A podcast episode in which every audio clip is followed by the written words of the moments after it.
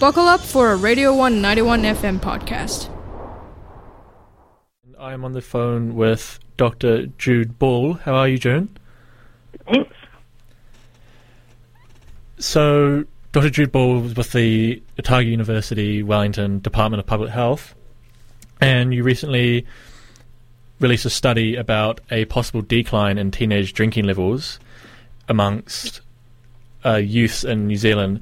Could you perhaps uh, define what youth is in your study for the listeners? Yeah, sure. So we were looking at secondary school aged young people, uh, particularly between 14 and 17 years old, so not including the university Mhm. age. And based on your data, how was the data collected? Was it was there any discrepancy for one particular because it was in the Wellington region, right? So was there any particular discrepancy towards one school compared to another, or was it just in general? Um, so before we started the study, we already knew from national surveys that adolescent drinking had gone down. So the purpose of this study was really to understand why. Um, so the way that we did that was to compare data that we collected last year from one school in the Wellington region with data that was collected 20 years ago, so back um, 1999 to 2001, Mhm. from a single high school in Christchurch. So we matched the high schools. They were similar decile and similar in that they were suburban schools Mhm. in a um, in a city and had quite a diverse student population. So we wanted to see what had changed over time in terms of young people's social lives, uh, how they socialised, and particularly kind of attitudes to alcohol and so on. And were the conclusions that you've drawn from the study are they very, I suppose, strong conclusions? Yeah, I mean, there's some really striking differences between 20 years ago and now in terms of how young people are socialising. Um, and I think we can also be quite confident in the findings because they match up quite, um, there's quite a strong correlation between what we've found and what overseas studies have found. Mm-hmm. Because it's not just New Zealand, this decline in adolescent drinking, it's, it's happened in almost all high income countries. And I guess in regards to some of the data collected, do you think that mm-hmm.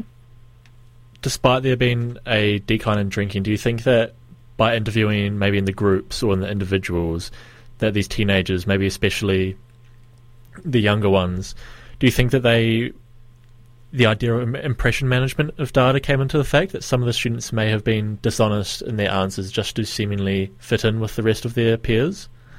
Yeah, I think that's a really good question. Um, how do we know that young people are being honest, whether it's in interviews or in surveys?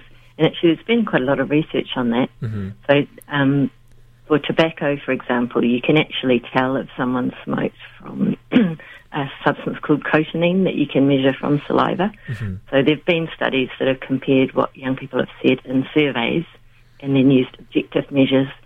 And the evidence is, is pretty good that young people um, do tend to tell the truth. hmm But even if they weren't telling the truth, you would expect that to be similar over time, right? Right. So if people were unwilling to admit alcohol use now, um, they would also be, you know, this a similar portion would be unwilling to admit that 20 years ago. hmm So, I mean, if there had been a big change in that in that willingness to admit, that would be quite an interesting finding in itself. It would suggest that alcohol use was less acceptable now than it used to be. And I guess that is something I want to move on to is that it seems as though from your study that you found that there is a general greater acceptance of people who, of youth who do not actually want to drink. There seems to be greater acceptance and more tolerance of youth who don't want to drink, and so therefore there is a possible decline, reason for a decline in drinking Yeah. levels. Yeah, so that was quite striking. That 20 years ago, it seemed like to not drink really put someone outside of adolescent social life altogether. Mhm. You know, you're a bit of an outcast. Whereas the young people we talked to last year, there were different friend groups. So some friend groups were totally into drinking, Mhm. you know, very much like the young people of 20 years ago, and you know, drinking and drug use was a big part of their social life. But there were other friend groups where it just wasn't on the agenda at all. Um, so it did tend to be um, according to which friend group a person belonged to. Um, but there seems like young people today have a bit more of an acceptance, you know, that kind of you do you Mhm. idea that whatever people choose is, is okay. Um, and that seems to be part of the reason that, that drinking is uh, less prevalent, is that it's okay not to. Whereas 20 years ago, you really risked being labelled a loser or an outcast if you decided not to drink. And another thing that came from your research was the idea of social media coming into play. But 20 years ago, social media basically non-existent compared to now, where it seems as though some, maybe not replacing social events, but more so the idea of going to a social event isn't as maybe important to Mm. youth nowadays as it as it was 20 years ago. Yeah, so that was that's another really key shift that's changed social life for young people. Um, and yeah, so 20 years ago there was no soci- social media, so parties were really important as a place to see and be seen. Um, it was a chance to bond with your friends and to expand your social circle, and particularly to meet potential romantic partners. hmm So if you didn't go to parties, it was pretty difficult to do any of those things. Whereas these days with social media, you know, you can expand your social circle online. You can meet romantic partners. You can kind of extend existing friendships. hmm Um, so, yeah, I think, as you said, the kind of need to go to parties or to go out to meet and drink socially is maybe not as high as it was in the past. And did you find that in the study that those who maybe use social media more or more active on social media, did you find that maybe they did not go to parties and drink as much as those who maybe was there any correlation there? Oh, great question, Matthew. So that's not something that we looked at in Mhm. this qualitative study, but there are quantitative studies, Right. um, including ones that I've been involved with. And what's really interesting is that at the individual level, um, people who are heavily engaged online are actually more likely to drink and smoke Right. than young people who aren't. But I think there's, um, so the young people who are very much online are also the young people who are very social. hmm Um, and so alcohol use and tobacco use is often used in social settings. So I think that that's quite a big confounder there. But what we see with the advent of social media is, you know, with any of these studies, we're trying to compare those who are exposed with not exposed. hmm But with the change in social media, everyone's exposed, right? Whether you use a lot of social media personally, it's changed the world that we live in and it's changed the way people socialise, whether you personally use social media or not. Um, and so at the societal level, we can see a kind of displacement effect, even if at the individual level, that's not what the data is telling us. And moving on from social media to maybe social economics, did that play a factor at all with these students? Did their backgrounds or their where their family, like their family backgrounds, did that play a part in their de- possible decline in drinking, or if they continue to drink a lot? Um, great question. Um, so th- that's not something we looked at in this qualitative Mhm. study, but there are lots of survey data showing that drinking has declined in all socio-demographic groups.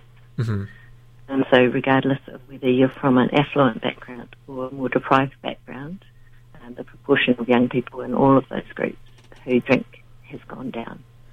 So that, that's really good news, and it does suggest some kind of um, fairly universal hmm um, change that has caused that.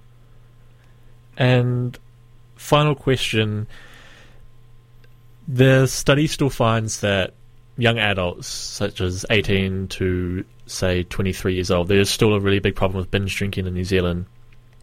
Could this study continue further in maybe analysing the same group of children as they get to um, y- become young, young adults to see if maybe Yeah. those who aren't drinking now are more so just saving it for when they're in university when they possibly can drink because they're over the age of 18? Yeah, so we have seen a, um, a delay in the, the onset of drinking. So Mhm. young people are starting later than they used to. So that's a it's a really great question, and actually we've, we're putting together a funding proposal at the moment to try and re-interview the young people that we talked to last year. Mhm. So they'll be two years older, um, and yeah, they will be in that late adolescence, Mhm. early adulthood stage. So we're really keen to see what happens. Will they continue to have? I mean, some of them were already drinking, Mm. but those who had kind of negative attitudes toward, towards alcohol, will that continue as they, um, you know, go to university or whatever, Mhm. or um, will they kind of join the earlier generations in starting to, to drink as they enter adulthood? Well, thank you, Jude, for coming on to speak about your research. Pleasure. Thanks for having me. And we hope to see this new research come out about uh, late adolescence and Yeah, young adults. watch the space. It's like hope we get the funding. Very Cheers. soon, Jude. Thank you. Thanks for choosing a Radio One 91 FM podcast. There are more just like this at r1.co.nz.